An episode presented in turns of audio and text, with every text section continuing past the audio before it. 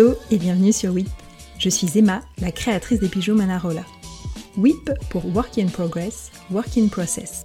WIP, c'est le podcast inspirant qui souhaite vous raconter des instants de vie de femmes aux multiples casquettes autour de thèmes mêlant créativité, processus créatif, impulsion créative, mais également organisation de vie et entrepreneuriat.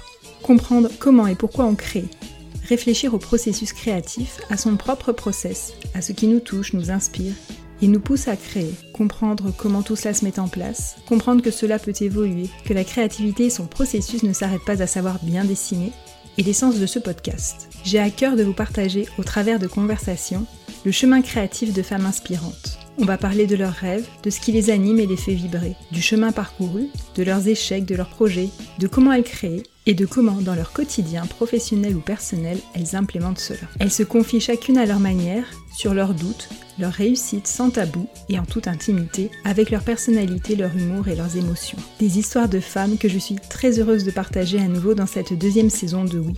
D'ailleurs, n'hésitez pas à me contacter sur le compte Instagram de WIP si vous avez des suggestions d'invités. Vous pouvez également vous abonner, vous y découvrirez d'autres contenus autour de la création. Tout comme pour la première saison, je passerai également de temps en temps derrière le micro seule pour vous partager mon propre parcours et processus créatif autour de ma marque de bijoux et dans d'autres projets. Parce que la créativité est partout, parce que tout est en chemin, tout est en cours, alors encore bienvenue sur WIP.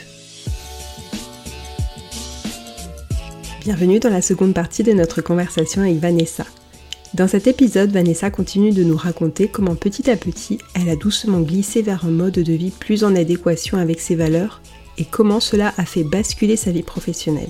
Après des formations et des rencontres, Vanessa comprend ce qui l'anime au plus profond d'elle-même. Elle part au Canada pour faire la formation qui changera sa vie, tout en venant d'apprendre qu'elle portait la vie. Elle nous explique comment, au fil des mois, elle va jouer le rôle de doula pour elle-même. En parfaite exploratrice de la naissance, elle va faire plusieurs suivis de grossesse afin de comprendre comment les femmes d'aujourd'hui peuvent être accompagnées. Cela va lui faire prendre encore plus conscience des besoins des futurs parents. Je vous laisse avec Vanessa. Très bonne écoute à vous.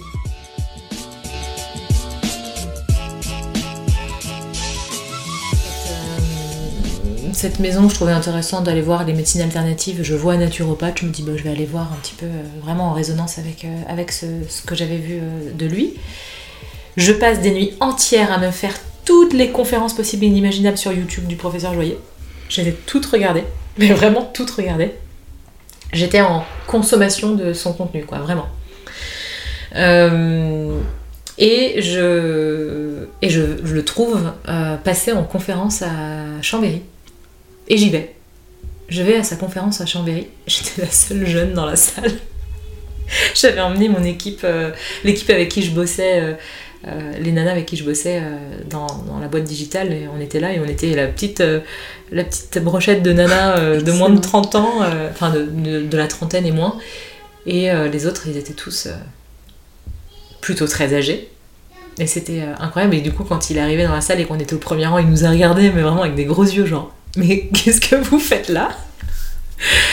Euh, et puis il n'y avait pas encore euh, la folie des réseaux sociaux et tout, donc hmm. il n'était pas encore très exposé. Non, Il avait fait une interview chez Drucker et basta quoi. Et euh, là, ben, grosse claque en fait. Et donc ça plus le naturo qui me dit essayez quand même le régime sans gluten, sans lactose pour voir et tout. Et je me retrouve à acheter un vitaliseur en deux secondes, à, à rentrer chez moi et à virer, à lire toutes mes étiquettes et à tout virer de mes placards. Je me souviens, je suis arrivée au boulot le lendemain avec euh, trois sacs de courses et j'ai donné aux filles, j'ai dit servez-vous, vous prenez. Euh, moi, tout ça, j'en veux plus chez moi parce que quand j'arrête, enfin, voilà, il faut que ça s'arrête et. Euh, oui, t'as un côté très tac-tac. Ouais, une fois que je décide de passer à l'action, j'y vais, pour de vrai. Mais je peux être très, très, très, très, très, très, et je rajoute encore trois très, très, très, très longues à passer à l'action. Hmm. Le... Mais une fois que j'y vais, j'y vais à fond, quoi. Hmm.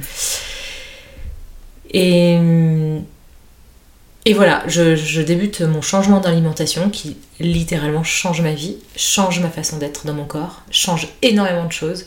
Euh, et puis j'adore expérimenter. Donc c'était pas un problème pour moi d'aller à fond dans le truc parce que j'adore l'expérience. Même si elle va pas durer toute la vie, j'adore l'expérience. Euh, et donc euh, je me rends compte quand même qu'il y a quand même quelque chose qui se passe d'assez incroyable avec ce changement d'alimentation. Et, et ça me fait du bien. Changement d'alimentation qui, euh, qui euh, se fait suivre de près par euh, un changement de façon de consommer mes cosmétiques. De regarder, mais attends, ce que je mets dans mon corps, vu que toutes les pores de ma peau c'est des petites bouches, est-ce que ce que je mets sur ma peau c'est pas un petit peu déconnant? Moi qui étais passionnée d'aller sentir les shampoings et les gels douche à Monoprix avec ma pote d'Annecy à l'époque, bah, d'un coup c'était plus pareil. Et je me suis dit, mais en fait, tout ma salle de bain devrait pouvoir se retrouver dans ma cuisine. Et donc c'était mon challenge. Donc j'ai pareil, au rebelote, je vire tout ce qui est dans ma salle de bain pour être vraiment sur un truc ultra minimaliste et je me retrouve à fabriquer euh, mes poudres, mes shampoings, mes trucs et mes machins et à me lancer là-dedans. Et donc ça c'était en 2014, tu vois. Au même moment, ma meilleure amie m'envoie une vidéo euh, d'une interview de Lilou Massé. Lilou Massé, je sais pas si tu vois qui c'est, euh, c'est une nana euh, qui interview. c'est des podcasts vidéo en fait, qui avait sa chaîne YouTube à l'époque et elle interviewe tout plein d'acteurs du bien-être, du développement personnel, de la spiritualité, de choses et d'autres. Et elle interviewe Isabelle Chalut à Montréal, mm. qui est donc doula, pour parler du métier de doula et qu'est-ce que c'est, pourquoi est-ce qu'il est si important de changer son regard sur la naissance. Ma meilleure amie m'envoie cette vidéo-là sans savoir qu'elle était en train de planter la graine. Et euh, je vois ça entre deux Red Bull, que je buvais encore quand même. J'avais changé d'alimentation, mais j'avais quand même des habitudes euh, où, je, comme je faisais beaucoup la fête, je me faisais quand même mon Red Bull le matin. J'adore mes contradictions. et, euh, et je vois cette vidéo et je me prends une claque. Deuxième claque, comme quoi parfois un message de 5 minutes peut te bouleverser une vie, quoi. C'est vraiment fou. Et je me dis, putain, mais c'est ça. C'est pas tant de changer d'alimentation, c'est pas tant de changer mon shampoing, c'est pas tant de tout ça, c'est de reprendre à la base de la base de la base, c'est la naissance. Et moi, je ne voulais pas d'enfant. Euh, même si quand j'étais petite, je disais que je voulais être maman, je voulais pas d'enfant, ça me paraissait absurde d'être mère. Parce par rapport à quoi? euh, Par rapport justement à toutes ces années euh, que j'ai pu faire en accompagnement, en coaching, en thérapie brève, courte, longue, tout ce que tu veux, toutes sortes de thérapies, où je revenais toujours aux casseroles de mes parents et toujours à tout ce qu'ils n'avaient pas conscientisé et toujours comme je subissais des conditionnements. Et ils ont fait comme ils pouvaient, les pauvres, hein, je, vraiment je les blâme pas, mais sur le coup il y avait quand même pas mal de colère. Maintenant, il y, a, beaucoup de, compréhension et de pardon et de compassion, mais euh, voilà, toujours, euh, toujours j'en revenais toujours à cette idée que j'ai été conditionnée. Conditionnée par ma naissance, conditionnée par les croyances de l'entourage qu'on ne peut pas naître de cette façon, qu'il faut grandir de cette façon, que ça, que ça. Et qu'il n'y avait jamais aucun moment de ma vie où le regard avait été placé à mon niveau. Tu vois?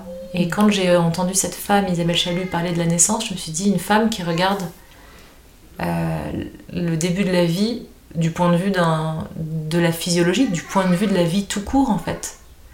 Et je me suis dit, mais waouh Enfin, c'était renversant mm. comme euh, pensée pour moi, tu vois. Et, euh, et donc, la, raison pour laquelle je voulais pas d'enfant, c'était parce que je me sentais trop conditionnée, trop trop fucked up presque pour faire des enfants en me disant mais non en fait je pourrais pas si je fais des enfants ce serait un délire égotique de ma part de vouloir un, entre guillemets c'est mini moi mais je veux pas de mini moi j'en veux surtout pas un mini moi je veux pas euh, quelqu'un qui repasse 20 ans en thérapie euh, essayer de comprendre et de déconstruire euh, toutes les empreintes de, du monde qui l'a entouré jusque là tu vois? Et quand j'entendais les gens dire des mini moi je souriais intérieurement. J'étais là ouais enfin c'est un délire de vouloir un mini soi en fait. Donc euh, voilà. Euh, comment je me retrouve à me prendre cette claque-là et à me dire, eh ben je crois qu'en fait j'aimerais creuser du côté préconceptionnel et de d'ouvrir les yeux aux gens, de dire eh, il faut vraiment avoir conscience de qui on est avant de faire des enfants. Ça c'était plus mon truc. Donc j'ai entamé une formation de coach à Genève euh, et j'ai fait une formation de coach et, euh, une deuxième année en plus, euh, plus orientée wellness, développement personnel, bien-être et tout et tout. Qui m'a amené des bons outils, mais voilà, je me suis pas positionnée comme coach pour autant, mais j'avais besoin de comprendre la pensée un peu thérapeutique, la pensée un peu. sortir un peu de, de, la pensée conditionnée en tout cas, et de gagner en autonomie et en liberté, forcément. Et j'ai fait ça à côté euh, du boulot que je faisais. Donc là, je suis passée euh, à ce moment-là euh, directrice de formation dans une école de marketing digital à Genève. Et je gagne beaucoup d'argent à Genève. Et au lieu de m'acheter un appart comme tout le monde, je fais des formations à gogo. Et des stages, et des week-ends, et des retraites, et des trucs. Tout le temps, tout le temps, tout le temps. Et ça, c'était génial. Hyper formateur. Et j'ai passé deux ans et demi comme ça à faire que ça tous les week-ends, euh, à me nourrir de quelque chose de supplémentaire, à faire la formation en continu sur un an, euh, plus une autre. Enfin voilà, ça a été vraiment le début.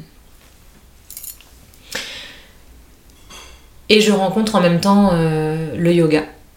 Par d'abord mon périnée, parce qu'un jour je vois yoga et périnée, je me dis c'est quoi ce mot Périnée. Et puis je comprends qu'il y a peut-être un truc intéressant à comprendre là-dedans. Avec une recherche aussi autour de ma sexualité qui, était, qui est très abîmée comme euh, les personnes qui me connaissent le savent, et puis euh, c'est pas un secret puisque j'en ai même enregistré un podcast. Euh, une sexualité qui a été très abîmée, volée, abusée, violentée, tout ce qu'on veut, et que j'essayais de me réapproprier en passant par, par, mon corps, et mon corps ça passait par le yoga du coup.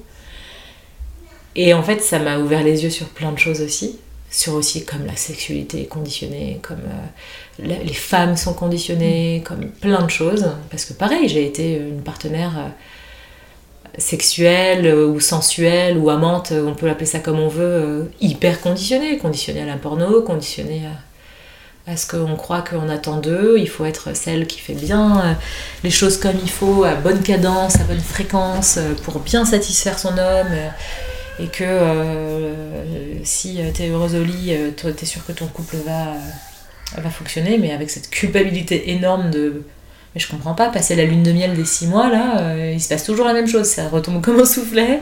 Voilà, bref, je transgresse, mais voilà, ça, fait quand même beaucoup, beaucoup, beaucoup partie de mon chemin, parce qu'aujourd'hui c'est central dans ma vie.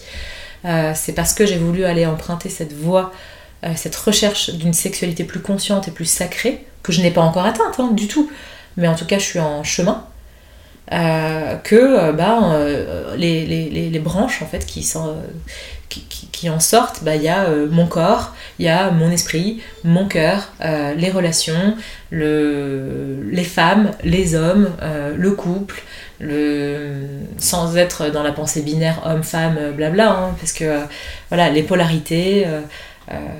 La vie, le sens de la vie, tout ça, tout ça. je te dis, hein, je me remets en question 8000 fois dans la journée. Et j'adore ça. Oui, donc tu fais tes formations tout en étant toi-même dans une école de marketing. Exactement.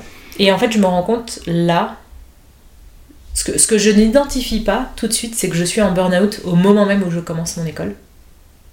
Euh, au moment même où je commence mon job, le premier jour, le jour où on me demande de me présenter, je pars en attaque de panique euh, au bout de 3 minutes où j'ai pris la parole. Et euh, j'aurai plein de signaux de mon corps qui me diront stop. Mais vraiment des signaux forts où mon médecin m'a finalement arrêté pour burn-out à la fin. Mais je suis dans une structure du coup très patriarcale, très pyramidale, avec beaucoup de femmes, et beaucoup de femmes dans cette ambition que je connais que trop bien, dans laquelle j'ai été pendant très longtemps, à en oublier qu'elles sont des femmes. Et moi, à côté de ça, je passais des week-ends avec Miranda Gray à faire des initiations pour devenir Moon Mother.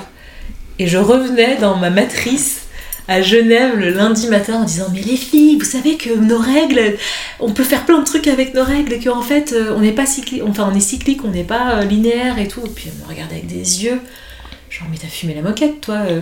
puis j'étais là non mais moi en fait plus tard quand je serai un grand manager j'offrirai un jour euh, qu'elles prennent ou qu'elles prennent pas, hein, mais à toutes les femmes, quand elles, sont, euh, quand elles ont leur euh, début de règles, et eh ben, si elles ont envie de bosser de chez elles, depuis leur lit, ou de prendre une journée, et eh ben, elles auront le droit. Et puis si elles se sentent capables de bosser, et eh ben, elles bosseront. Et ce sera vraiment à leur appréciation. Puis là, j'ai cinq nanas qui me tombent dessus et qui me disent Mais t'es complètement tarée, Vanessa. Toi qui te dis féministe, mais à quel moment c'est féministe ça? Et l'égalité homme-femme, et eux ils ont pas ça, les hommes et tout.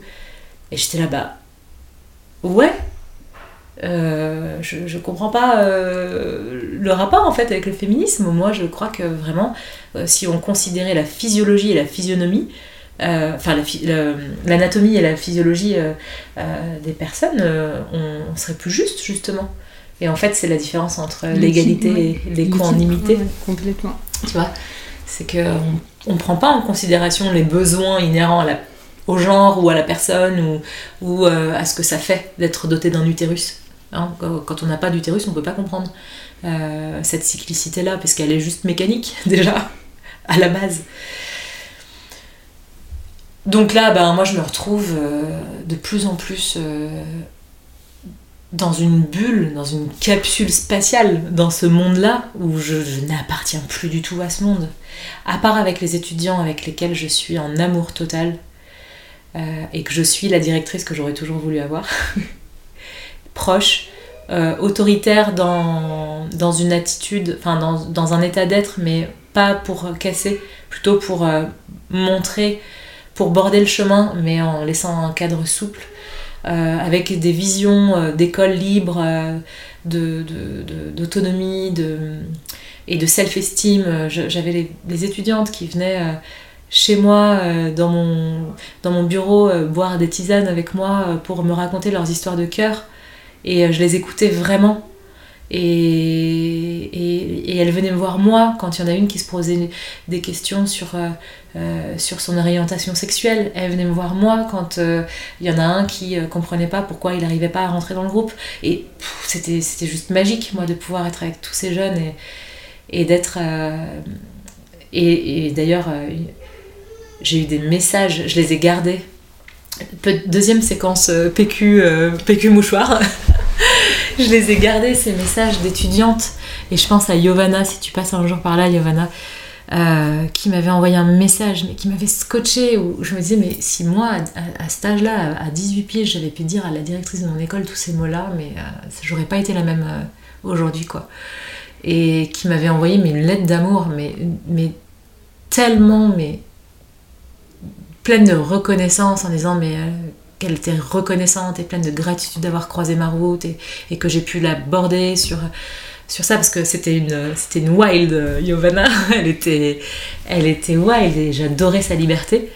Et elle était très inspirante cette jeune fille, cette jeune femme. Et euh,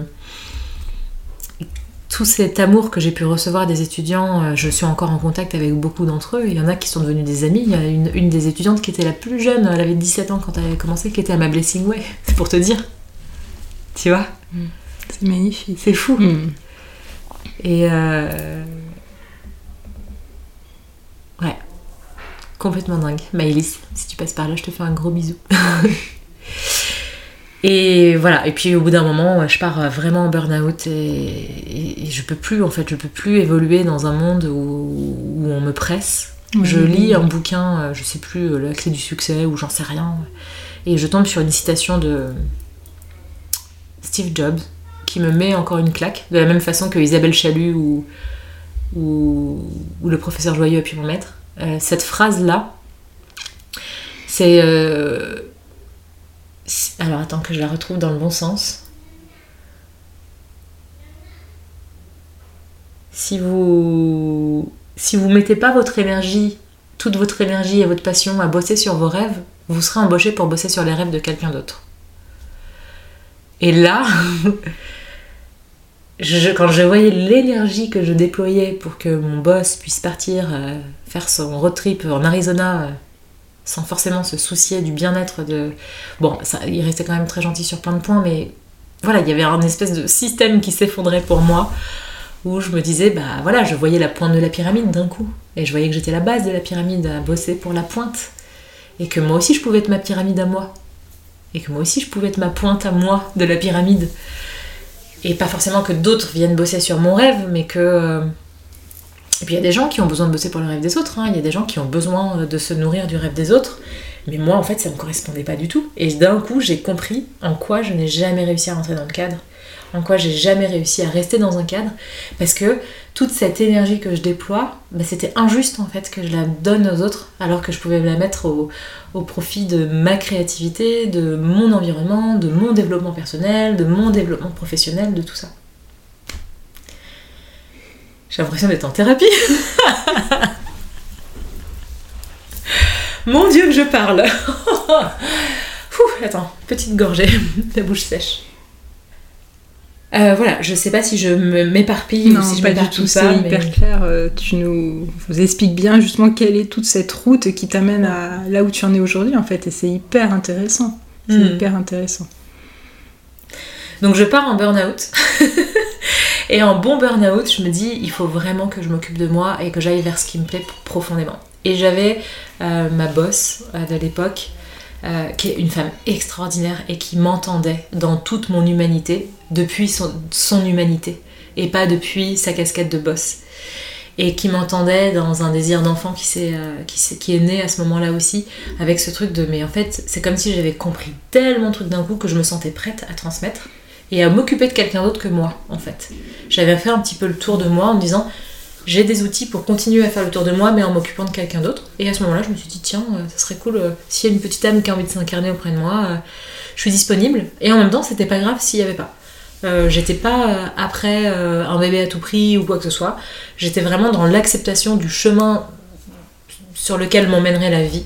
Et si un bébé doit naître, il naîtra. Et si un bébé, et si c'est pas mon chemin d'être mère, c'était complètement ok aussi. Et vraiment du plus profond de moi, c'est vrai quoi. C'est pas, c'était pas de la compensation ou quoi que ce soit. Et c'est-à-dire ça, ça m'horripile quand on dit que les femmes qui n'ont pas d'enfants euh, compensent parce que non. Et je peux le dire du plus profond de mes entrailles, ce n'est pas un besoin euh, vital. Euh, en tout cas, ça l'a pas été pour moi d'avoir des enfants. Et, je peux comprendre que ça le soit pour certaines personnes mais c'est pas nécessaire. Et une femme libre et heureuse à 60 ans qui a fait plein de voyages dans sa vie c'est pas parce qu'elle a compensé euh, du fait de pas avoir d'enfants. Clairement pas. Euh, petite parenthèse coup de gueule fermée. Donc du coup je décide de m'occuper vraiment de moi et je regarde euh, Isabelle Chalut, je reviens à ma première amour, euh, Isabelle Chalut, euh, ma première graine plantée, et je me dis, il y avait deux voies que j'avais envie de prendre, la voie de naturopathe ou la voie de doula. Naturo, j'avais commencé à regarder pour me former en naturo, j'ai vu que c'était 5 ans d'études, j'ai vu comment il fallait que ça aille vite et tout, je fais, je suis pas sûre que ce soit pour moi, parce que ça va être trop mono, monothématique mmh. pendant 5 ans, moi j'ai besoin de diversité. Donc j'ai pas fait, et puis logistiquement c'était compliqué, c'était à Cluse et tout, machin, enfin bref, c'était plus compliqué. Et euh, d'un autre côté, je vois euh, Isabelle Chalut qu'elle donne une formation en France. Euh, elle est canadienne, hein. enfin elle est, elle est française d'ailleurs, elle est anécienne d'ailleurs, mais elle vit au Canada depuis 25 ans. Et elle donne à Présilly, donc à côté de chez nous, une formation au mois de novembre 2018 pour devenir doula. Bah, je me dis, go, allez, je le fais, je m'inscris. Et euh, entre-temps, mon, meilleur ami américain m'appelle et me dit Ah, euh, bah, tu viendrais pas passer des vacances pour ton anniversaire Là, euh, je dis Bah écoute, je suis en burn-out, je suis en arrêt pour trois mois. je vais voir si je peux voyager pendant mon arrêt. parce que normalement tu pas censé sortir de chez toi. Et en fait j'appelle ma boss, je lui dis écoute, moi il me propose d'aller me poser dans sa maison à Long Island au bord de la mer je t'avoue que ça me ferait du bien. En plus, il y a des petits stages de yoga, des retraites de yoga et tout dans un studio que j'adore là-bas. Ça me ferait du bien d'aller là-bas. Elle me dit oui, oui, vas-y, y a pas de souci. Donc je préviens ma boss que je me casse aux États-Unis pour euh, un mois. Et euh... et du coup, je me dis attends, je vais voir s'il n'y a pas une formation au Canada. Parce que si je suis aux États-Unis pendant un mois, je vais voir. Et comme par hasard, pile poil, collé à, ce mois-là, euh, formation en avril au Canada il restait une place, j'appelle, pam, j'ai la place. Et c'est bouqué. Je me retrouve à aller me former au Canada euh, avec Isabelle Chalut. Et c'est pas plus mal, parce que ce que je ne savais pas à ce moment-là, enfin, je me suis inscrite. Euh, je me suis inscrite, euh, d'ailleurs, j'étais même pas encore en arrêt de burn-out quand je me suis inscrite à la formation de novembre. Je me suis inscrite fin 2017 pour fin 2018. Et c'est quand j'ai eu mon burn-out que j'ai vu si je pouvais trouver une autre session je remets les trucs dans le bon sens. Et entre-temps, le désir d'enfant est né. Entre-temps, euh, j'ai rencontré euh, quelqu'un. En 5 mois, on a fait un bébé. et ce que je ne savais pas la veille de mon départ pour euh, les États-Unis, c'est que j'étais enceinte. Et donc je suis arrivée au Canada enceinte, sans avoir fait une prise de sang, sans avoir fait une écho, sans rien du tout, quoi. Et, et donc ça a été ok, je découvre l'univers de la grossesse en étant moi-même enceinte. Tout en même temps. Ouais, c'était un peu costaud quand même. Hein. Je sais pas si. Euh, J'imagine. C'est assez costaud à vivre quand même, surtout quand on aborde tout le deuil, euh, les trucs et tout, et que toi tu sais même pas si ce bébé est vivant en toi. Euh, ouais, c'était- vraiment costaud. Mais en même temps, je sentais bien tous les inconforts euh, du début de grossesse, donc j'avais pas trop trop de doutes sur l'idée que j'étais enceinte, mais je pars donc faire mon expérience euh, et ma formation de doula au Canada, et je reviens, mais transformée, euh, conquérante. J'ai l'impression que je détiens la clé du nouveau monde. Je me dis que c'est euh, c'est- génial tout ce qu'on va pouvoir amener en France et tout. Il n'y a pas non plus énormément de doula en France à ce moment-là. J'allais te dire, oui, tout à fait. À cette époque, le métier de doula, on n'en entendait pas parler, en fait. hein. En France, c'était pas du tout démocratisé. C'était.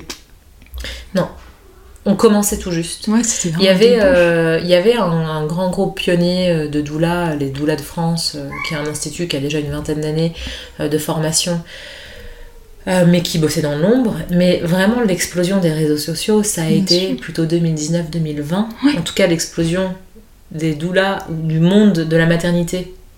Qui arrivait finalement avec un peu tout ce truc de, de- du comment dire de ouais de la féminité de, de- de tout ça qui a été euh, dit qui a été euh, dont on parle maintenant dont on cache plus les mots etc donc tout c'est arrivé un peu avec ça C'est arrivé un petit peu avec, ça, et puis c'est c'est- c'est intrinsèque à ça. Mm, Donc, euh, complètement. quand tu reprends ton pouvoir euh, de femme, et dans le mot pouvoir, je dis euh, la capacité de, être capable de, euh, tu reprends euh, ton pouvoir sur plein d'autres choses, sur ta façon d'être euh, mère, ta façon d'enfanter, ta façon d'aborder ta maternité, euh, plein, plein, plein de choses, quoi. Et oui, effectivement, à ce moment-là, il n'y avait pas beaucoup de doula, donc euh, pas beaucoup de, de- d'inspiration euh, non plus extérieure. euh, donc je me retrouve malgré moi un peu dans les premières à prendre un peu la parole sur les réseaux sociaux. Et surtout, je voulais parler de l'accouchement à domicile, parce que j'avais prévu d'accoucher chez moi. Et je trouvais rien euh, de témoignages, de choses et d'autres. Il y avait quelques bouquins de témoignages, mais c'était difficile. Il y avait un groupe Facebook qui est toujours là, euh, qui parle de l'accouchement à domicile, et il y avait beaucoup de ressources sur ce groupe-là. Mais, euh, mais c'est tout, en fait. Je passais plus de temps sur Facebook que sur Instagram, quoi. Et j'ai à ce moment-là créé ma page Instagram, Namasté Mamanes.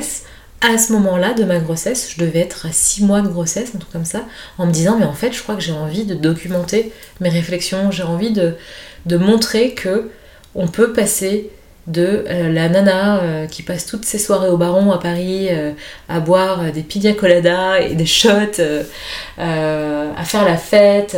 J'étais même cette femme qui, dénigrait complètement l'accouchement, qui disait que moi ce serait césarienne programmée, que je veux tout contrôler et que l'allaitement c'était pour les vaches.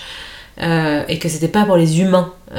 Et voilà, j'en étais là hein, quand j'étais dans mes petites soirées parisiennes à dire ces choses-là et euh, c'est absurde. Enfin, c'est absurde en même temps je trouve juste génial en fait ça Ouais. Ce- tout ce ce chemin quoi euh, et que ce soit dans un sens ou dans un autre finalement mais c'est ouf de voir à quel point on est enfin on crée sa propre vie quoi et c'est c'est- je trouve ça génial Et puis que rien n'est figé.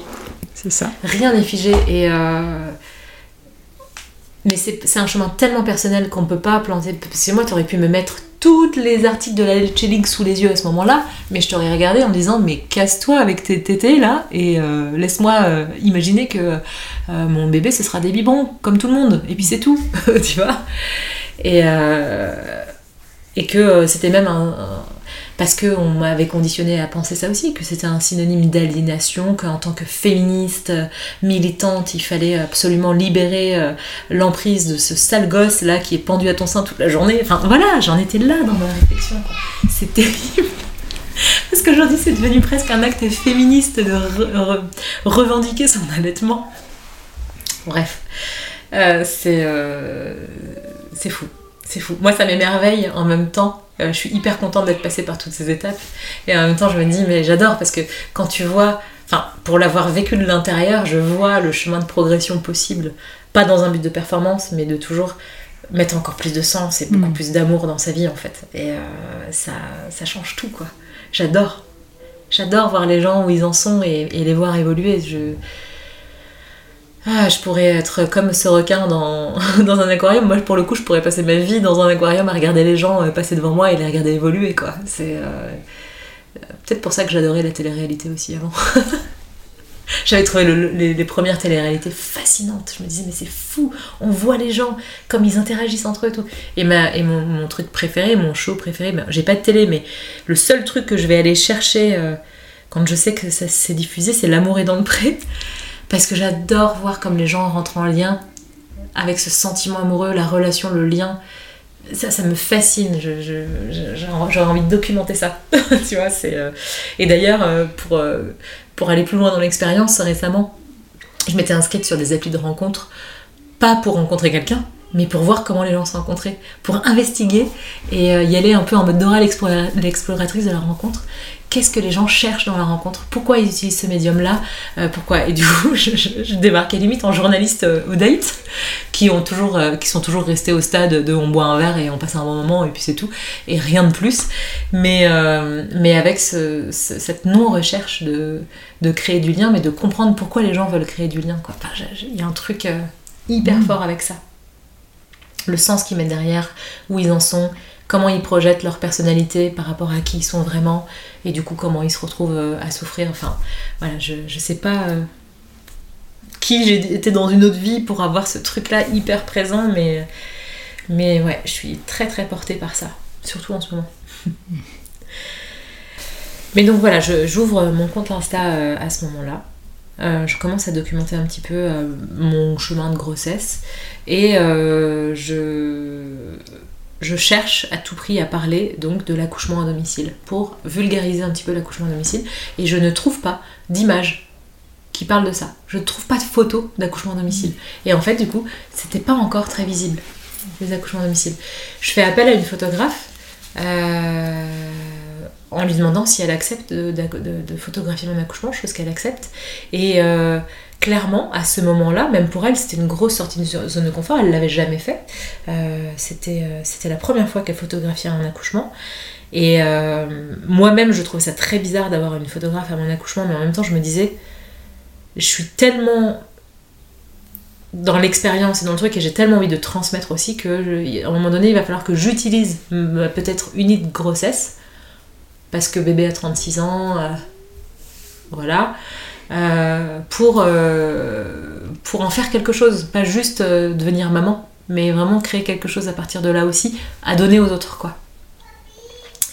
Et je voulais faire une exposition avec ces photos de naissance pour, pour montrer, montrer qu'on peut sortir des clichés aussi, sortir des clichés que, comme disent les Canadiennes, c'est pour les granos, c'est les, hippies. Bah en fait euh, non, c'est pas être une hippie forcément dans ce qu'on entend, en tout cas dans le stéréotype qu'on en fait, euh, que de vouloir euh, laisser faire la vie en fait telle qu'elle telle qu'elle est prévue. Et et, j'avais vraiment besoin de dire voilà, on peut être en centre-ville à Annecy, dans un immeuble où il y a 60 lots et et accoucher et accoucher de la façon la plus simple du monde, quoi, chez soi, euh, sans être au milieu d'un champ euh, en Ardèche, euh, parce que c'est comme ça, dans l'inconscient collectif, à ce moment-là, que c'était imprimé, quoi. Et, donc voilà, je fais appel à cette photographe. L'accouchement se passe. se passe, j'accouche chez moi, j'arrive j'y arrive. c'était pas gagné. Mais euh, clairement. Euh, Comment ça a été perçu autour de toi, dans ton entourage? Ah, c'était une cata. J'étais folle. Mais j'étais mais vous vous rendez compte que vous vous adressez à la personne qui, je pense, se pose le plus de questions dans le monde, quoi. je vais pas aller faire un truc juste par fantaisie. Si je le fais, c'est que je suis convaincue que. Et, euh, et en fait, j'ai passé ma grossesse à déboulonner les peurs des autres.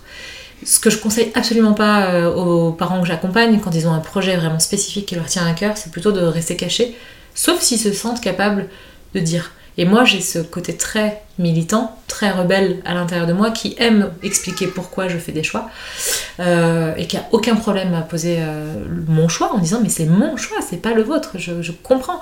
J'ai accompagné des mamans qui me disaient j'ai besoin de la péridurale pour telle et telle raison. je voudrais que vous m'accompagniez sur ce processus aucun souci. Je suis pas anti-péri, je suis pas anti-hôpital, je suis pas anti-médecine, mais je suis juste pro-physiologie et pro-connaissance. Et connaître, c'est savoir. Et savoir, c'est pouvoir. Et en fait, tu peux accoucher avec ou sans péri, tu peux accoucher euh, en césarienne euh, ou, euh, ou de ton siège sans péri ou avec péri, mais en fait, tu sais pourquoi tu fais les choses et tu sais à quoi elles servent. voilà, moi j'ai rien à dire sur les choix des personnes, mais on a passé quand même son temps à me remettre en question mes choix, moi. J'ai eu une intervention de mes copines à Paris, elles m'ont attendu dans un café en me disant il faut pas que tu accouches chez toi, Vanessa. J'étais là, ok les filles, allez on y va, on discute, qu'est-ce qui se passe? T'as peur de quoi? T'as peur de quoi? T'as peur de quoi? T'as peur de quoi? Et j'ai déboulonné toutes les peurs comme ça. Mais parce que c'est moi, c'est ma personnalité, je m'en sentais capable et voilà. Et c'est pour te dire, je suis allée encore plus loin.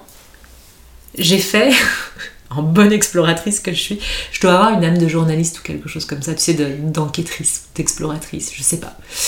Euh, j'ai fait quatre suivis de grossesse différents. J'ai fait avec ma sage-femme à domicile, qui aurait pu être le seul suivi de grossesse. J'ai fait avec les sages-femmes du plateau, avec ma sage-femme euh, Marion au, plateau, parce que jusqu'à 7 mois de grossesse, je savais pas si je partais à domicile ou en plateau. J'ai fait avec euh, une sage-femme de la clinique, en libéral, comme ça, euh, parcours classique, avec une petite préparation plus type sophro et compagnie, et avec un des gynécos de la clinique parce que je voulais savoir comment les femmes étaient accompagnées aujourd'hui euh, dans ma région et quelles étaient les différentes euh, options. Comment est-ce qu'on abordait euh, les femmes? Je me suis pas ménagée. Faut dire que j'étais à l'arrêt total, je travaillais pas, j'étais en arrêt de travail, j'ai été en arrêt pendant toute ma grossesse, donc je me suis 100% dédiée à ça. 100% dédiée, j'ai été euh, Madoula en fait. Oui, c'est exactement ce que j'allais dire. complètement. J'ai été Madoula. Je suis allée chercher des infos comme une doula le fait pour, euh, comme je l'ai fait pour toi. Bien sûr, exactement. Euh, et je suis allée chercher de l'intérieur. Et j'ai pu voir vraiment les dissonances de discours, mais les, écarts, les, Ça devait être c'est dingue. Incroyable. C'était fascinant. Et voir aussi à quel point il est difficile, même quand tu es convaincu et que tu as le mm. caractère pour, se positionner quand tu as la blouse blanche en face de toi qui te dit que c'est comme ça et pas autrement et que toi tu es sûr au fond de toi que c'est complètement différent. Parce que typiquement, moi le gros point de discorde ça a été le poids de mon bébé. Vous avez un gros bébé, madame, vous avez un gros bébé. Et ça c'était la grosse bête noire de mon accouchement, de ma grossesse. Et, euh, et je regardais mon corps, moi j'avais pris 7 kilos pour ma grossesse, pas plus.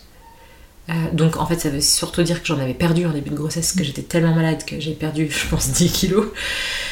Euh, j'avais un mini ventre, même, enfin j'ai jamais, je me suis jamais sentie, tu sais, en mode mm.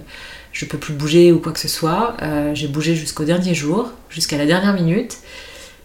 J'étais bien dans ma grossesse, je me sentais.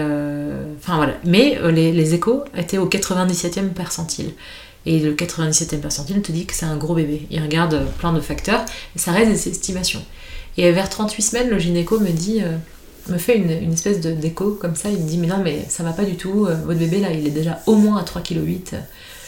Euh, à 38 semaines, vous allez dépasser les 4 kg, vous voir un 4,3 kg, un 4,5 kg.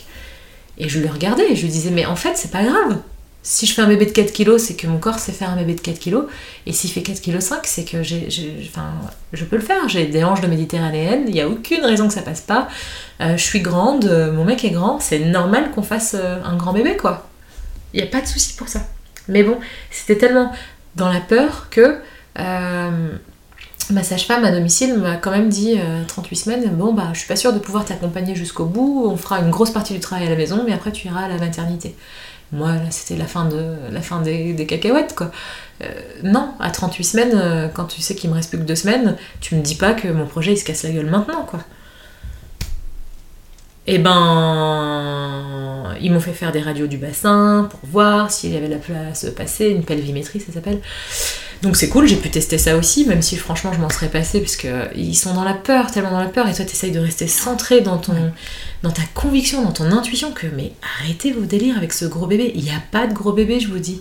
Et puis même s'il est gros, c'est pas grave, je, je, vais y arriver. Et de te de m'empêcher de croire que je pouvais le faire, tu vois. Quand même ta sage-femme à domicile te lâche, Tu dis putain, il y a qui en fait? Et à un moment donné, je voulais le faire toute seule. Je me suis dit, mais en fait, il y a personne qui me suit, bah tant pis, je le fais toute seule. J'aurais jamais pu. je pense qu'elle a été un phare et une encre dans la nuit euh, pour moi et euh, j'aurais jamais pu. Mais, euh, mais voilà, j'avais envie à ce moment-là de tout lâcher. Et ce gynéco qui, qui, est parti à la retraite depuis, qui me préconise quand même une césarienne programmée. Donc on passe d'un accouchement à domicile à une césarienne programmée. Quelque part, je pense que c'était une petite revanche du karma dans ma tronche de, moi qui prenais la césarienne programmée à l'époque dans les bars. Mais, euh, mais voilà, je me retrouve face à cet homme qui me dit ça avec sa blouse et puis sûr de lui, hein, sûr, ça passera pas, c'est mort. À part la pelvimétrie qui dit bon, il y a peut-être une chance. Et euh, j'accouche chez moi. J'ai accouché moi avec l'idée que j'ai fait la plus grosse connerie euh, parce que mon gros bébé est beaucoup trop gros et que le docteur il a raison et qu'il passera jamais et que c'est pour ça que c'est aussi long et c'est pour ça que ça fait aussi mal et voilà. Donc j'ai quand même cette idée qui est venue se planter mais au final j'accouche chez moi. D'un bébé à terme puisque j'étais trois jours avant le terme de 3 kg c'est énorme comme marge de différence. 3 kg mon petit pitchoun on me prévoyait un plus de 4 kg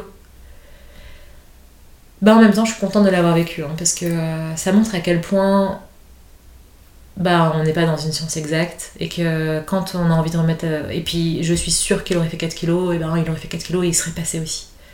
En fait ce qui s'est passé c'est qu'il avait un gros périmètre crânien par rapport à sa taille et que euh, effectivement c'était peut-être le périmètre crânien d'un bébé qui aurait fait 4 kilos.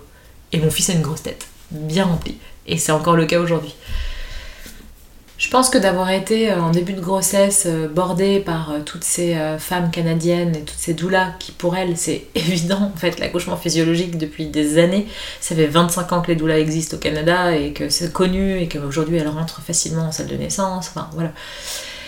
D'avoir été bercée ces premières, premières semaines avec ces femmes-là et puis avec Isabelle Chalut qui est juste une grande prêtresse, la grande prêtresse des doulas. Euh, elle est incroyable, c'est la sagesse même, cette femme, et euh, elle est extraordinaire.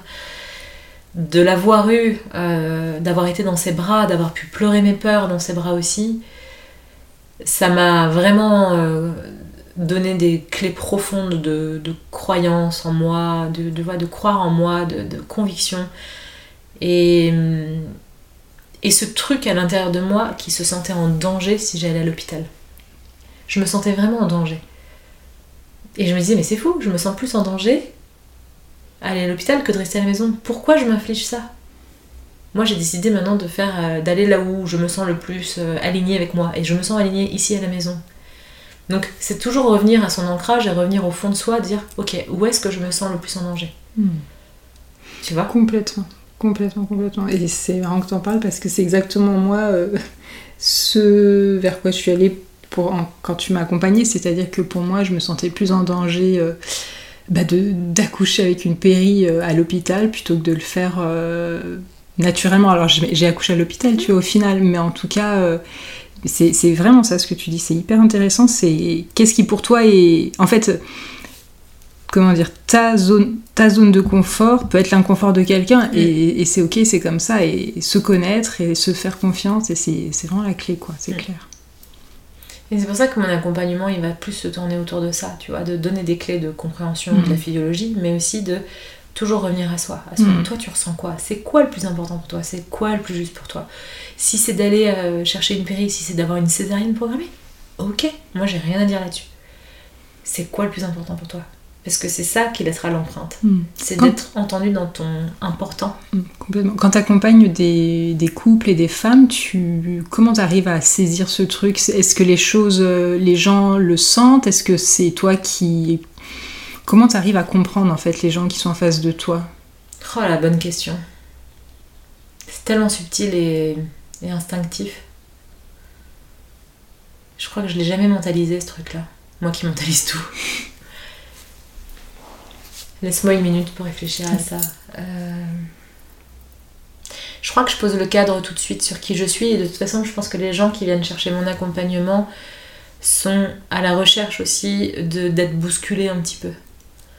Euh, tu vois, récemment, j'ai accompagné un couple de médecins urgentistes. Donc clairement, c'est eux qui sont sur les euh, au secours, j'ai pas eu le temps de partir à l'hôpital et je crois que je suis en danger parce que j'ai accouché chez moi. D'accord? Donc eux viennent avec leur vision de médecin et leur vision d'urgence et leur vie et leur et l'inconscient collectif qui te dit que l'accouchement c'est dangereux. Ben en fait, euh, moi je me positionne tout de suite avec les couples que j'accompagne et notamment avec eux, c'était que je dis euh, ok, euh, ok, vous savez que nos discours vont se retrouver, enfin vous savez que mon discours va confronter beaucoup de choses que vous avez vues en école. On va pas dire que c'est mal, mais en fait voilà, vous pouvez si vous avez envie d'être accompagné par moi, moi je vous dis déjà d'ores et déjà que je suis hyper mal à l'aise parce que parce que euh, parce que c'est difficile de se retrouver euh, face à, ce que tu réinformes euh, d'une autre façon, tu vois, redonner des clés de physio quand tu sais que eux, ils ont toutes les clés de la pathologie, mais ils n'ont pas les clés de la physiologie, et que leurs leur lunettes posées sur, sur la naissance, c'est la pathologie, alors que moi, les seules lunettes que je mets sur la naissance, c'est la physiologie. Je regarde pas la pathologie. Si y a pathologie, c'est la médecine qui s'en occupe. Il n'y a aucun souci. Même s'il même n'y a pas pathologie, c'est la médecine. Enfin, c'est pas mon, mon, ressort. Je ne suis pas sage-femme. Tu vois, je ne suis pas médicale, je ne suis pas personnel soignant. Mais le regard que je porte, et ce qui m'a permis aussi de beaucoup faire la paix avec le système, il est euh, pro-physio, il est voilà ce que notre carte mère, hein, j'aime bien l'appeler comme ça, notre carte mère, notre système, notre programme, euh, euh, notre disque dur a imprimé et qui n'a jamais évolué depuis la nuit des temps sur la naissance. Et voilà comment, euh, voilà les, mises à jour du système autour, qui sont toutes les interférences extérieures, notamment l'interventionnisme des équipes médicales, qui soient sollicitées ou non et comment est-ce que ça peut entraver le processus euh, mère euh, qu'on a tous à la naissance en fait. Euh, et moi j'ai ce regard-là. Et quand je sais qu'en école de sage-femme ou en école, c'est en train d'évoluer, hein, mais en école d'obstétrique de, ou en école de sage-femme, on n'apprend pas la physiologie. On parle pas de ces choses-là. Euh, tu sais très bien, tu es très bien placé pour le savoir aussi pour, euh, pour être fille de sage-femme. Mm. Euh, on n'apprend que la gestion du risque et la pathologie pour éviter cette toute petite petite fenêtre de risque qu'il y a dans les complications de l'accouchement en fait.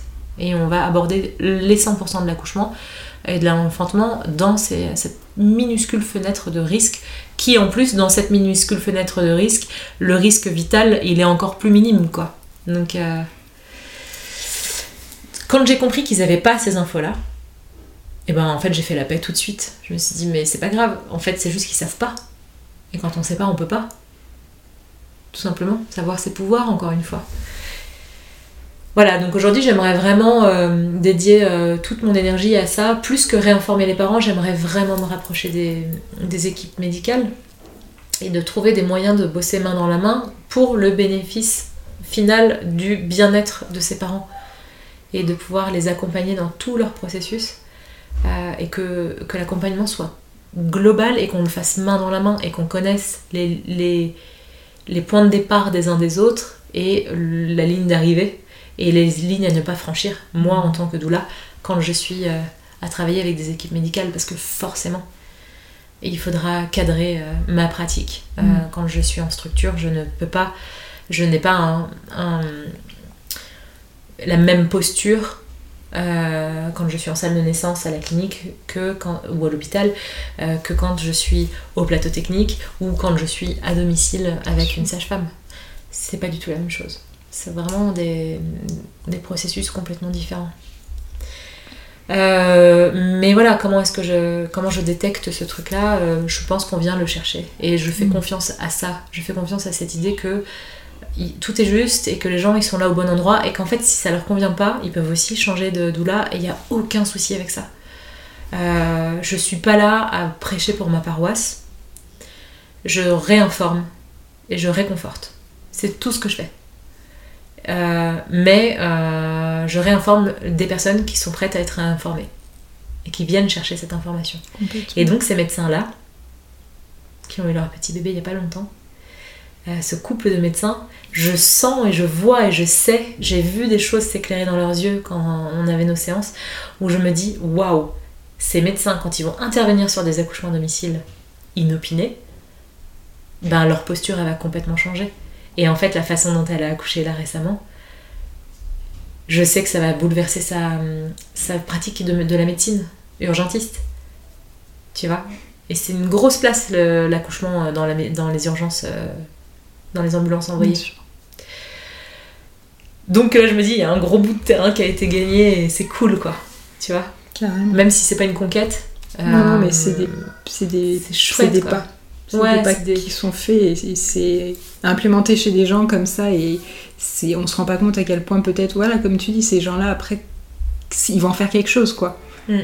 Et ça va... Clairement. C'est magnifique. Clairement. Je le vois déjà, lui, euh, arriver, euh, isoler euh, la, la femme, lui permettre de se mettre dans une position au lieu de la mettre systématiquement sur le dos comme on sait faire, de lui, de lui dire, euh, de lui laisser le champ, de baisser la lumière, de parler à voix basse au lieu de parler avec ses voix fortes comme on fait euh, quand on arrive dans une urgence.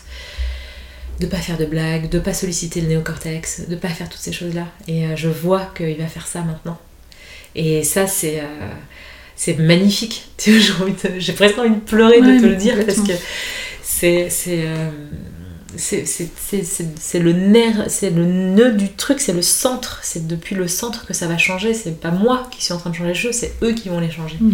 parce qu'ils l'ont vécu de l'intérieur. Et ça, ça va être fou, quoi. Mm. Donc voilà, j'aimerais tellement euh, pouvoir entrer en lien avec, euh, avec tous ces professionnels de la santé. C'est compliqué pour... euh, Oui, c'est compliqué. Mm. C'est compliqué parce que euh, la profession, elle est tellement pas cadrée que elle n'a pas de cadre médicaux, euh, pas médicaux, aucun rapport. Euh, elle n'a pas de cadre euh, légal et euh, juridique et euh, il n'y a aucune reconnaissance euh, aussi du monde médical euh, de, ça. Et puis surtout on emprunte euh, la partie non médicale euh, de, des sages-femmes de tout ce qu'elles ont plus le temps de faire et de tout ce qu'elles n'ont pas le- l'espace ni les moyens de faire. Euh, ce côté soutien information présence. Euh, malheureusement la réalité du système tu sais on est en, plein dans le débat une femme euh, une sage-femme on est toutes hyper convaincues. Moi, j'ai énormément d'amis sages-femmes qui me disent Mais c'est du délire de croire encore qu'il va y avoir une femme, une sage-femme un jour. Ce n'est pas possible. Encore hier, je discutais avec une sage-femme qui m'explique que euh, ils ont encore fermé des lits dans la maternité où elle est et supprimé un poste pour avoir un taux d'occupation et un taux de. de, de, de- oh, je trouve plus le mot. Mais en tout cas, un taux d'occupation plus un- important, Mm. quoi. Donc faire des économies sur le salaire d'une personne et en même temps euh, avoir un taux d'occupation, mais, mais f- faire en sorte que les salles soient toujours autant débordées. C'est pas ok. Mm. Donc à quel moment, quand on te dit ça en, en juin 2022, euh, tu te dis qu'on va vraiment arriver euh, à une fameuse sage-femme? Jamais de la vie. Le système mettra jamais ça en place parce qu'on est dans un business. Malheureusement, c'est pas les cadres, c'est pas les personnels soignants hein, qui cherchent à, à- faire du business c'est le, le haut de la pyramide. Et le haut de la pyramide, il a pas du tout intérêt à ce que ça change. c'est la petite anarchiste en moi là qui est en train de foutre la merde, qui adore ça. et je me fais pas que des amis quand je pense ça, mais, mais je suis tellement ancrée dans, dans, dans ça et, et c'est tellement pas un combat, c'est tellement pas militant.